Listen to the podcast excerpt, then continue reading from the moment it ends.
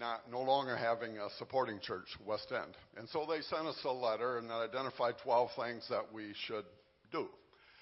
And so over the last couple of years, we've been working on that list, and we don't have it all done yet, but we've made some good progress. So recently, we asked West End if we could have permission to go to our regional classis and ask them if we could become established. And so this past week, the West End leadership uh, gave us that approval. They they unanimously approved our request to become established. Our, uh, let me say that I got to be careful about the wording here. They they unanimously approved our request that they allow us to go to classis for permission to become established.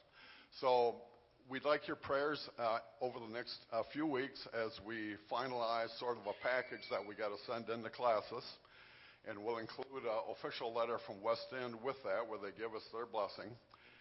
And uh, so, anyway, kind of a small thing in, in the big picture, but yet kind of an important step. So we're grateful for West End's um, long-time support. They began supporting us in 1960, so it's been a long time. And if you have any questions about anything, then you can talk to me after the service. Thank you.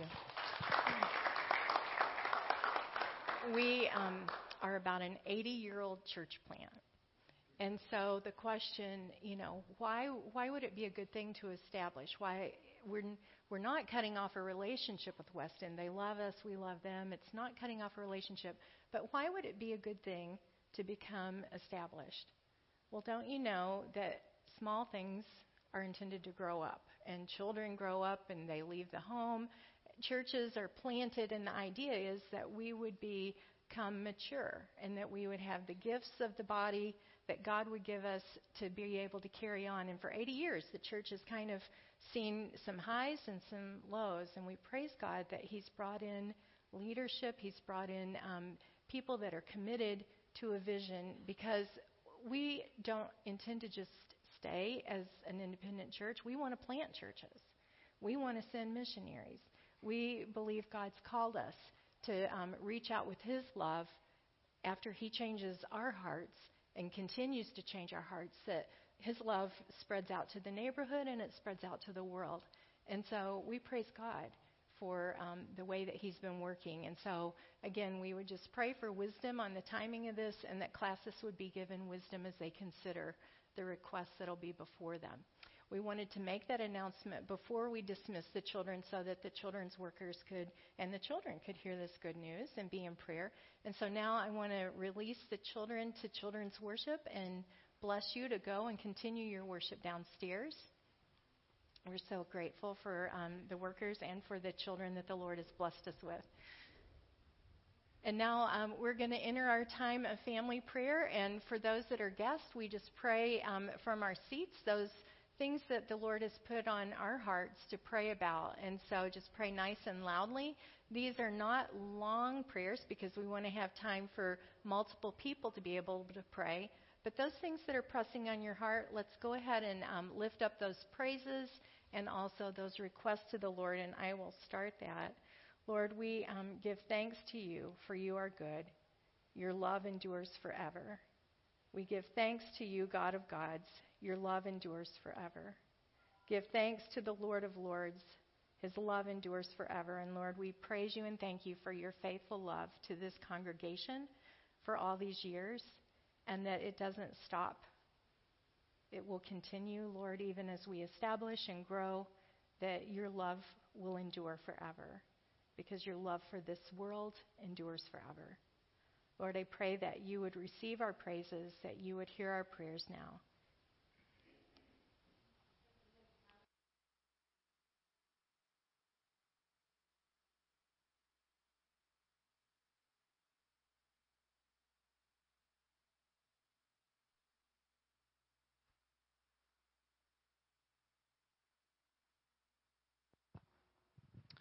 Good morning, church family. I have the humble honor of being able to read today's uh, scripture passage. It's in Psalm 62. It's on page 897 in your blue Bible. I'll give you guys a second to get there real quick.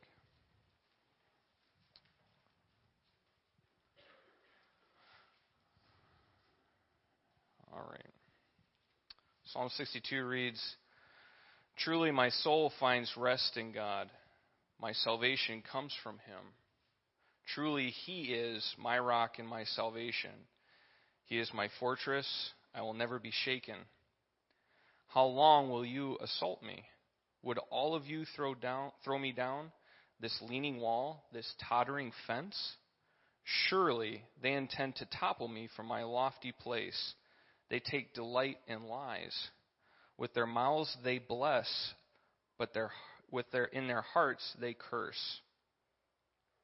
Yes, my soul, find rest in God. My hope comes from Him. Truly, He is my rock and my salvation. He is my fortress. I will not be shaken. My salvation and my honor depend on God. He is my mighty rock, my refuge. Trust in him at all times. You people, pour out your hearts to him, for God is our refuge. Surely the lowborn are but a breath, the highborn are but a lie. If weighed on a balance, they are nothing. Together they are only a breath. Do not trust in extortion or put vain hope in stolen goods. Though your riches increase, do not set your heart on them. One thing God has spoken, two things I have heard. Power belongs to you, God, and with you, Lord, is unfailing love. And you reward everyone according to what they have done.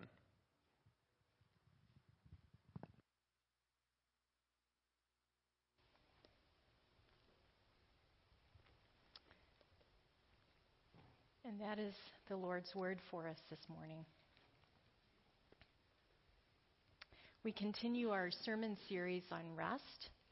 And um, as we um, prepare to start this morning, we just remember that Jesus said, Come to me, all you who are weary and heavy laden, that I will give you rest. We've spent time reflecting on God's good rest that He built right into creation with evening and morning the first day, how He created a seventh day and He rested and He calls us to rest on the Sabbath. He um, has called us out through sermons on being too busy and not resting, or being anxious and not trusting Him and losing our peace and our rest. And today, He invites us to rest in the midst of conflict. And I want to tell you a story about um, a meeting of a classis committee. A classis is a group of regional churches here on the north side. And so there was a committee meeting one morning. And usually, this gentleman that I'm going to, um, it's true story, I'm going to change names. So I'm going to call him Bob. Bob usually shows up early for meetings that start at 7 a.m. He'll probably be there at 6:30 ready to get a cup of coffee and talk as soon as anybody comes in. Well, Bob came in that morning right before, like just before we were ready to start, which was unusual.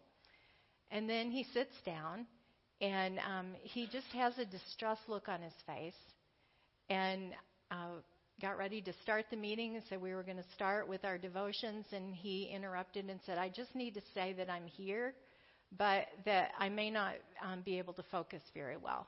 I'm distracted, and I've got a meeting after this meeting, and I just am kind of um, focused on that this morning. And he just kind of made this blanket announcement.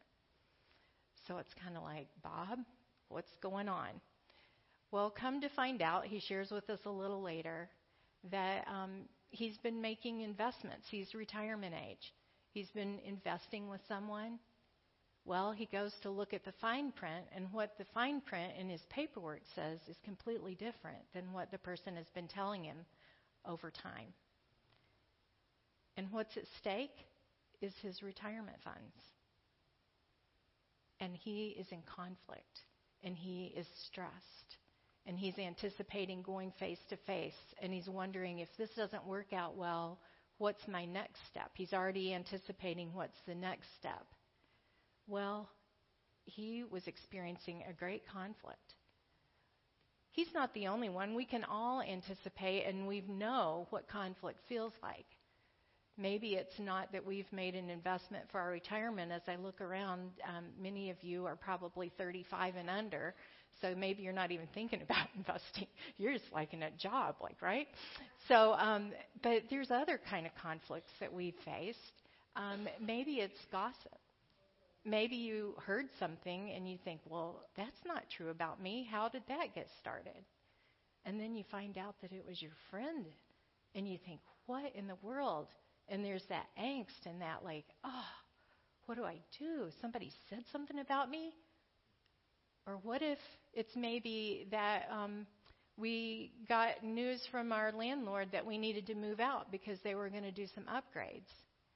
And you think, all these years I've been asking for you to come in and fix my leaky faucet or fix that floor that's spongy, and you haven't been able to do that for me, but now you want me to move out? And actually, you kind of have this feeling that when you move out, you may not be able to move back in because the rent's going to be, the rate's going to be higher. And you're feeling pushed out, and there's a conflict, and you're frustrated, and you're angry, and your muscles are tight, and your neck muscles are tense, and you have trouble sleeping at night. There's a conflict. Maybe it's a family feud, and we know how family feuds I mean, it's bad enough if it's the Hatfields and the Coys, it's two different families that are feuding, but what about when it's that conflict's within your own family? And just being in the same room, there's tension because there's something that just isn't right. And those that are supposed to have your back are actually feel like sometimes they want to stab you in the back. In some level, we've all had some sort of conflict in our lives. And we understand this verse that says, They bless, with their mouths they bless, but in their hearts they curse. The psalm says um, that they, surely they intend to topple me from my lofty place. They tend to topple me, to push me off, to push me over. What are these? The psalmist is crying out about this, and what are the kinds of things that are happening to the psalmist? There's lies. There's lies that are being said. There's flattery. Flattery is when people say things that maybe are true, but they're doing it in an, with an ulterior motive. They're trying to butter you up because they're trying to get something. And it's saying there's flattery that's happening, but then but under their breath, they're actually are in their hearts. They don't wish me well. They wish me harm. There's extortion. It says, do not trust in extortion. What does extortion mean? It means the practice of obtaining something, oftentimes money, through force and threats. So the psalmist has somebody that's bullying, that's trying to get something from them with force and threats. And he says, Don't put your hope in stolen goods or riches. So maybe the psalmist was having something just like my friend Bob was having, where somebody's stealing from. It creates a conflict. The psalmist says, How long will you assault me? When I think about assault, I thought about the image of a barn that's ready to fall over. Like it's been under the weather and the elements year after year after year and it's wearing it down and it's starting to sway and sometimes you drive past these things out in the country and you wonder how is it even standing up anymore? And when is it going to just completely collapse? And i think the psalmist was feeling kind of like this barn that's on its way down how long will you assault me would all of you throw me down and then there's this line in my bible i don't know if your bible has a little line after that but in the original language, there was something called Selah, pause. And so the psalmist says this and then pauses to think, how would I describe it? Would you, would all of you throw me down this leaning wall? I, the psalmist is saying, I feel like a leaning wall. I feel like I'm this barn that's ready to just collapse. Are you just wanting to push me over? Are you wanting to give me that last little push? Because I feel like a leaning wall. I feel like a tottering fence. with the windstorms that came through, maybe, I don't know if that was about three or four weeks ago, there were a lot of leaning fences or toppled over fences. Sometimes you see a fence that's just kind of hanging there, like this one is. And the psalmist says, I'm feeling like you're trying to push me over. You're trying to topple me over. I'm feeling tired. I'm feeling weak. I'm feeling vulnerable. And I feel like I'm just hanging on. I'm just standing up but it feels like it wouldn't take much to blow me over. When we have conflict in our lives, it impacts every aspect of us. We are body, soul, and spirit. And so when we have conflict, sometimes you've heard of this fight or flight, or fight, flight, or freeze, they say, are kind of the three responses when there's something that's coming against us. And so when we face conflict, sometimes our heart rate goes up, our blood pressure goes up, our muscles get tense, our mouths get dry because the adrenaline starts going. You feel like either you just want to bolt out, like you're in a room with somebody that you're in conflict with, and you either want to bolt out or you want to punch them, just saying, you know, or verbally you want to lash out because you're angry, you're feeling threatened, and you there's this response that wants to come. Sometimes our breathing rate goes up. We can't sleep at night. Anybody ever with a conflict? Your just mind your mind is going. You're going over it and over it. You're rehearsing what was said, who said what, what the next action is. It affects every bit of us. And so we get weary, we feel weak. We can relate can you relate to the psalmist? Have you ever been there? Something, I mean, it could be a struggle on the playground, and we still remember. We're adults, and we still remember when we got teased or bullied or something happened, and we felt like we're going to collapse. Well, this morning, folks, God's good word has much hope for us. The Lord is our strength. And he meets us in these places of conflict, whether you're in one now, whether you've been in one in the past and it's still unresolved, or whether the Lord's preparing you for the future. But there's hope in the midst of conflict. There's rest and even peace in that place because He invites us to remember who's in control. God is sovereign. We listen to the words of that song that He's sovereign over everything. What does sovereign mean? He's in ultimate control, ultimate authority. And so God rules over all, and that's how we can have rest even in the midst of conflict. And in your bulletin this morning, you have an insert. And um, it's a two sided one, and it says Belgic Confession on one side. You have one? Does anybody need one? Anybody? Yeah, Brendan, there's a few people that need one of these. So if you put your hand up nice and high, he's going to um, pass it out. What is the Belgic Confession? The Belgic Confession is one of several doctrinal confessions of our denomination, and many other churches use these as well.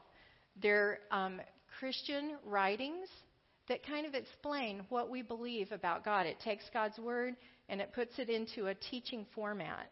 The Belgic Confession was written in 1561, so it's old, and it came about because the Spanish Inquisition was trying to eliminate Protestants. And so, in order to say, we're Christians too, to the Catholic leaders at that time, they wrote this confession, and in it is this Article 13. So, just think about if it's a long document like a book, you would have chapters. There's an article Article 1, 2, 3, just kind of ways to put segments to the confession.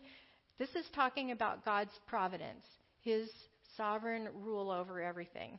And so we're gonna, um, I'm going to read this and just kind of comment along the way. I think this helps us to understand God's control when we face conflict. It says, We believe that this good God, after creating all things, did not abandon them to chance or fortune but leads and governs them according to his holy will in such a way that nothing happens in this world nothing without God's orderly arrangement. And so, God, for God, there is nothing that's outside of His supervision. Well, right away that raises a question. Well, you know, what's going on then? Is it God at fault? And it's not God's fault. Let's go on with the bolded part there.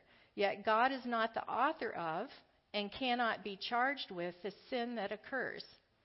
For God's power and goodness are so great and incomprehensible that God arranges and does his works very well and justly, even when the devils and the wicked act unjustly. And so God's purposes won't be hindered, and he, he's going to work out his plans for your life and mine as believers in him, even when there's wicked and unjust things that are happening, whether it's in a spiritual nature or whether it's just in the physical with interpersonal conflict. All right? Well, let's not ask why, because a lot of times we get hung up, well, then why is this happening? God, why, why, why? This next part that's indented, I wanted you to notice this. We do not wish to inquire with undue curiosity into what God does that surpasses human understanding and is beyond our ability to comprehend. But in all humility and reverence, we adore the just judgments of God which are hidden from us, being content to be Christ's disciples so as to learn only what God shows us in His Word without going beyond those limits. So sometimes God allows difficult things, even conflicts in our lives, in such a way that we would want to say why, and it calls us to say, well, who? Who is in charge?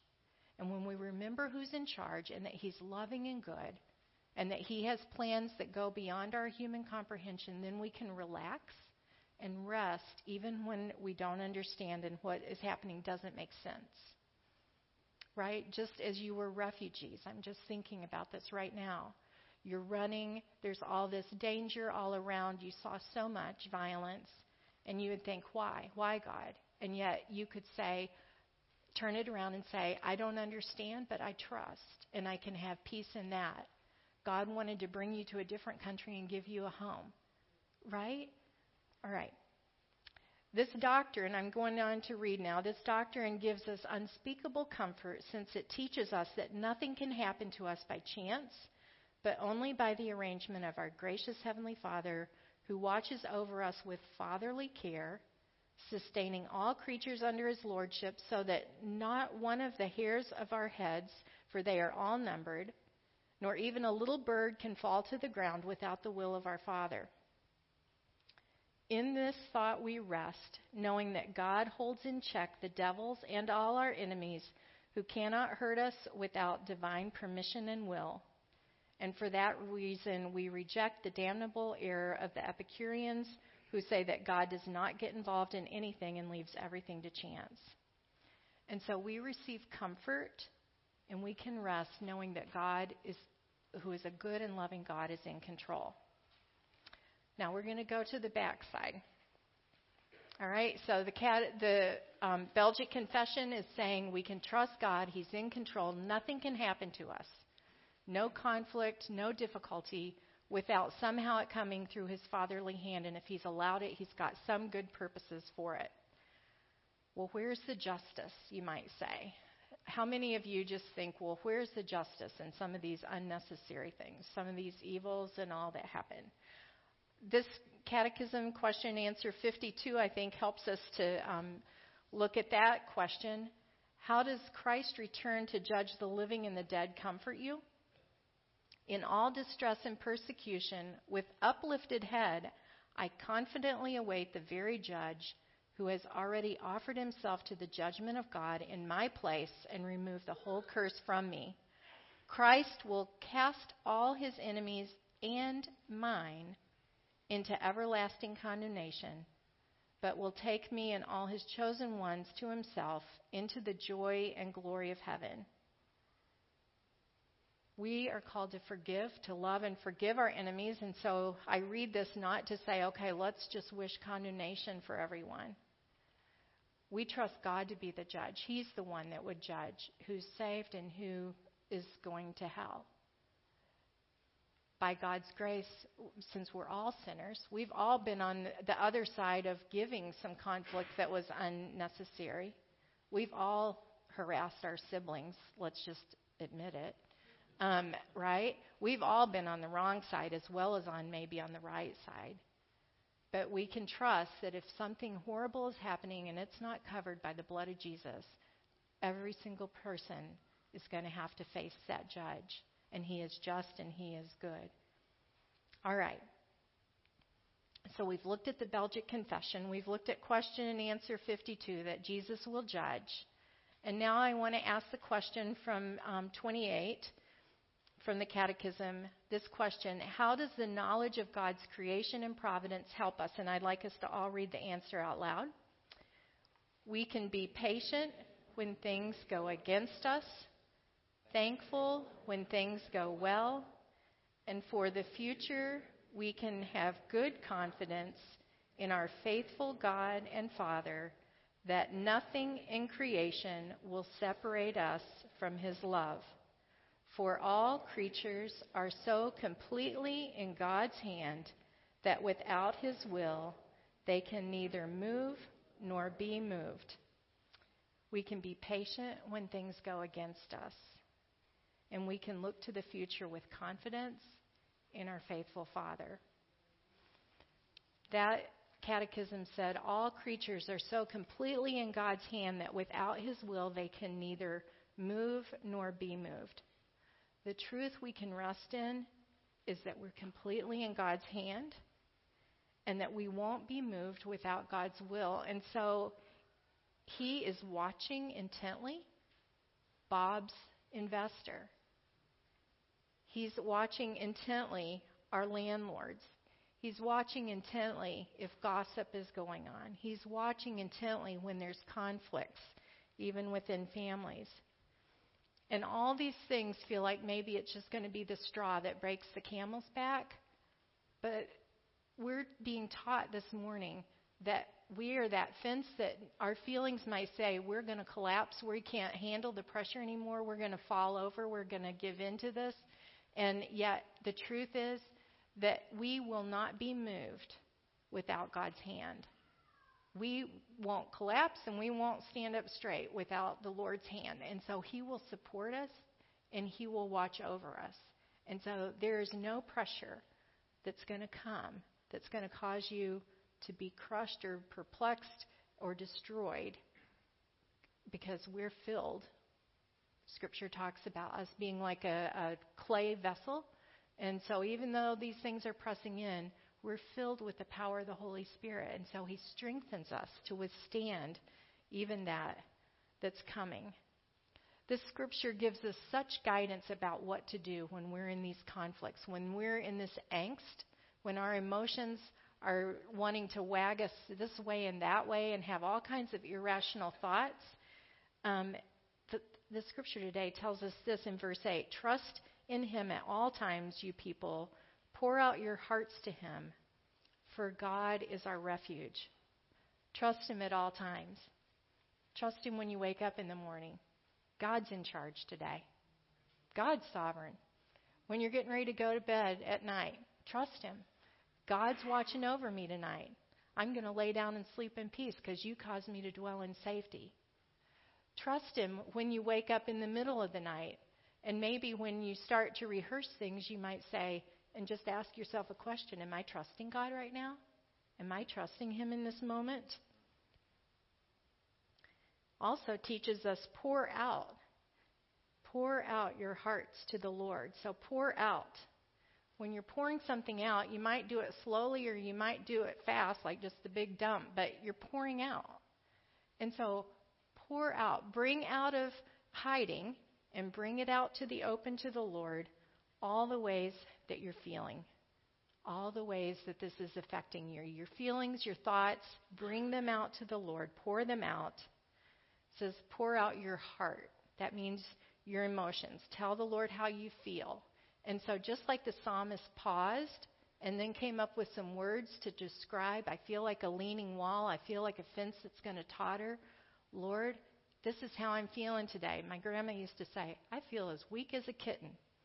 Well, however it is that in your words you would say it, you know, maybe I feel worn out like I've been running a marathon or riding a bike race in the mud. I'm guessing I think I heard somebody did that yesterday.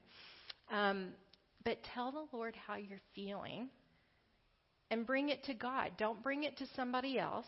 He's saying, pour out your heart to me. And so bring these things to the Lord. Sometimes when we're stuffing those things in, we're not even sure how we're feeling anymore. I had that this week after, I mean, we weren't having conflict except conflict with grief and death of losing several family members in a row, so three deaths within a couple months. And I realized I don't know how I feel anymore, and this is not good. And so I needed to spend some extra time with the Lord just pouring out, pouring out, bringing out, talking, journaling how it was that I was feeling. And this scripture gives us these beautiful word pictures, these metaphors to think about. The Lord is a rock, it says. God is my rock. Well, when you think about that, do you picture a little pebble that you picked up in the driveway out here? Or who, who is God? Is he maybe, you know, a big stone that your kids like to climb on at the park or, you know, when you go out camping? Or is he the big granite mountain? Or is he maybe the rock that's the whole earth and all the plates underneath and so forth? Like, how big is your view of God? Think about God as a rock, a mighty rock, he says. Meditate on what is true. And the psalmist does this. He says, God is my rest. He says it two times. He says, God is my salvation. He says that four times in just a matter of a few verses here. God, you're my fortress. God, you are my hope. God, you're my honor. I don't have to defend myself. I don't have to defend my honorability. You are my honor. God, you're my refuge. What does a refuge look like? For a little kid, it's under the snuggly blanket with a binky or something, right? What does refuge look like? And who is God to you? And is He that? Are you going to Him as your refuge when you're in conflict? Meditate on this. I will not be shaken. Instead of letting the, re- the tape go through your mind, this is going to be the death of me. This is going to undo me. This is going to do me in. I could never handle it if this happens. You just have all these scenarios going on. What's true? What does God say is true? If we're in Him, we will not be shaken. He is in us and we are in Him. Think about being in the midst of that great big granite mountainside. What's going to shake you? I watched some guys carry in a granite countertop one time when they were doing a kitchen, maybe about three inch wide or thick granite, maybe about eight or ten feet long piece. Took eight big, strong guys to carry this little countertop as compared to that great big mountain? What in the world? If God is our mighty rock, this conflict is not going to do a thing to us. We will not be shaken when we focus on what's true. And, you know, that's what happened to my friend Bob. In that committee meeting, after he announced that he was distracted, we prayed and then we read the Word. And you know what the Word did? It strengthened Bob all of a sudden he realized he didn't have to have it all figured out. He didn't have to know all the next plans. He could pray and trust that the Lord was going to give him what was needed when he went to talk to that person. I don't know what the outcome was, but I know that I've seen Bob several times since. He's peaceful. He's showing up early for coffee. He's making jokes again. The Lord has helped him. He has strengthened him. And so, no matter what the outcome, He's got peace, and it can't be taken from him. God invites us into his rest and into his peace. And he closes with this Power belongs to you, God, and with you, Lord, is unfailing love. You see, the conflict that we need to be most concerned about is the conflict with God. that our sin created. And when we're in Christ, when we believe that Jesus died for our sins, we never, ever, ever have to fear that relationship because his unfailing love, he keeps loving us, keeps loving us. And if he is for us, who can be against us, right? And so let's pray. Lord, I thank you so much for your good word, that you are a mighty rock, that you are a fortress, that you are our refuge, that you are our strength, that we will not be shaken because we're in you. And so, Lord, would you teach us how to rest in the midst of conflict? Lord, would you help us to be those that love, forgive, bless, and walk in hope, the sure hope of your unfailing love. We pray this to you, Sovereign One, in Jesus' name. Amen.